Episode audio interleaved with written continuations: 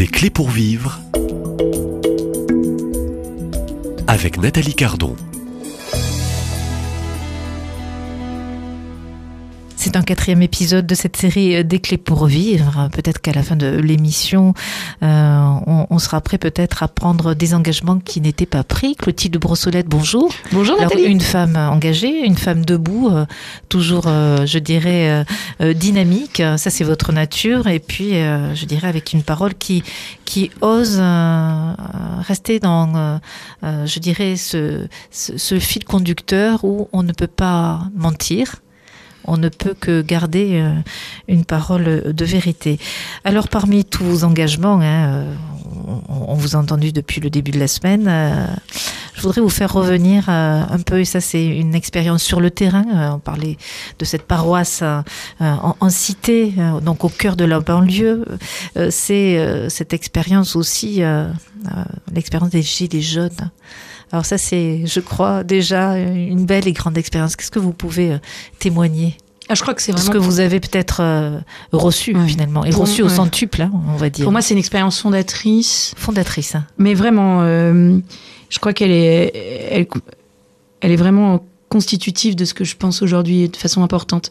En fait, c'est un peu étonnant parce qu'en plus, j'avais rien vu venir. C'est mon mari qui, la veille de la, de la première manifestation, me dit demain, il va se passer un truc. Euh, on n'est pas loin de l'événement historique. Je lui pardon, euh, j'ai une manif pour euh, voilà, c'était la, la taxe sur le carburant quoi. Je lui dis pardon, d'où tu sors ça? Il me dit mais et en fait lui ça faisait plusieurs mois qu'il voyait les choses monter sur les réseaux sociaux et, euh, et en fait je pense qu'il avait raison. Pour moi c'est vraiment un événement historique parce que euh, c'est un cri, euh, un cri de, de, souffrance en fait.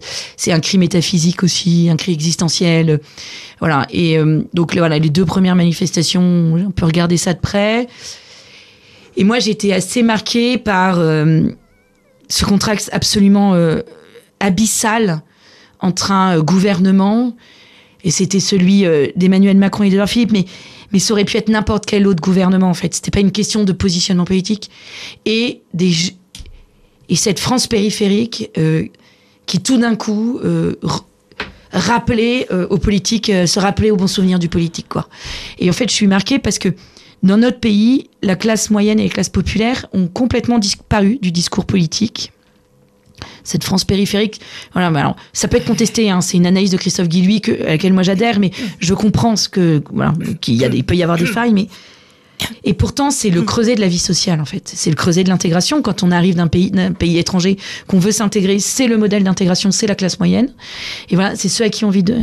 Et avec un tel mépris pour cette population qui est la base de l'électorat, qui est pour les classes moyennes la base de, de, de la fiscalité, euh, la, incroyable. Enfin, moi, je me souviens, euh, le, le, le, ministre de l'Intérieur qui dit euh, c'est Plouc qui, fume, qui roule en diesel et qui fume des clopes. Mais comment on peut parler de ceux qui vous ont donné le pouvoir comme ça, de la souveraineté, le, le corps central de la souveraineté populaire? Donc voilà, donc j'ai été beaucoup, et puis j'ai été marquée par la violence de la répression, euh, que moi j'ai vraiment. Euh, en fait, j'ai vu pour moi comment une élite qui ne savait pas répondre à, ce cri euh, avait répondu uniquement par des outils de communication et que la violence était un outil de com, voilà, pour justifier, fait, devenir le parti de l'ordre face au désordre, voilà. Et, comment même, moi j'en étais témoin, hein, la violence a été aussi suscitée et poussée, et je mets pas la police en cause, je mets vraiment des ordres qui arrivent, voilà. Donc ça, ça a été très marquant. Euh, et puis à partir de donc les manifestations ont commencé en novembre, novembre, décembre, euh, la violence a été en décembre extrême. Moi, je me souviens en plus, j'étais en école de journalisme à ce moment-là, donc le week-end, j'allais couvrir. Je me suis je me souviens en décembre, c'était J'étais assez terrifiée euh, sur les toiles bloquées avec des charges de police régulières. Je me disais mais pas possible quoi non. Et j'avais rencontré un journaliste qui avait un journaliste étranger qui avait couvert les printemps arabes et qui m'avait dit même dans le cadre des printemps arabes j'ai pas j'ai pas rencontré cette violence froide. Voilà il, me disait oui j'ai vu une, répression extrêmement violente mais là je suis marquée parce qu'on est dans un pays démocratique c'est pas une révolte. Voilà et, le pouvoir est un pouvoir issu de la démocratie contrairement aux révoltes arabes voilà au, la au printemps arabe et, et, à partir de janvier, j'ai eu une expérience assez incroyable. C'est qu'il y a un prêtre qui venait dans les manifestations, le père Corneloup, qui est un cousin de cousin, donc on se connaissait sans se connaître. Et à partir de janvier, avec mon mari, jusque quasiment tout au mois de mai, On est allé en alternance avec lui dans les manifestations, ce qui a été à la fois une autre manière de rencontrer les Gilets jaunes.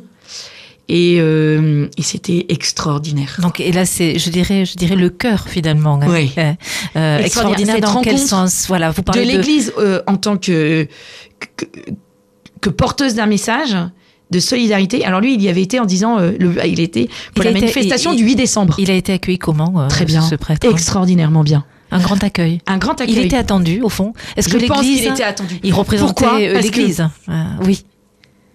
Il était attendu. Parce qu'en fait, c'était le signe que tout le système institutionnel n'était plus capable d'écouter. Et il y avait quand même encore un petit peu d'espoir à avoir dans l'Église. C'était en plein moment des affaires Barbarin, qui faisaient donc des affaires de pédocriminalité, qui faisaient encore la une des journaux. Les, médias s'étaient pas encore lassés de ces questions-là. Et, euh, et jamais on a eu de reproches sur ces questions-là. hein. Et on a eu que des, des reproches de vous êtes devenu bourgeois, vous savez plus nous parler. Ah mon père, moi quand j'étais petit, j'étais j'étais euh, servant d'hôtel, j'étais enfant de cœur, je me souviens de ça. Mon père, mon père, Monsieur l'abbé.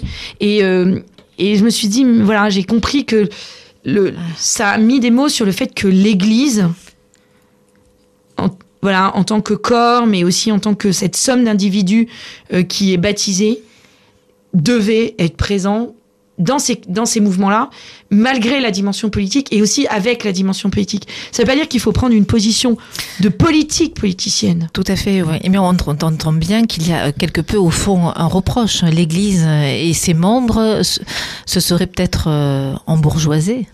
Oui, je pense qu'on Alors l'Église aujourd'hui ne sait plus euh, rejoindre forcément. On en a- euh, On en a un peu parlé hier, c'est que je Ouais. pense que on a euh, l'Église a tout un corpus qui est la doctrine sociale de l'Église, qui a véritablement un discours social.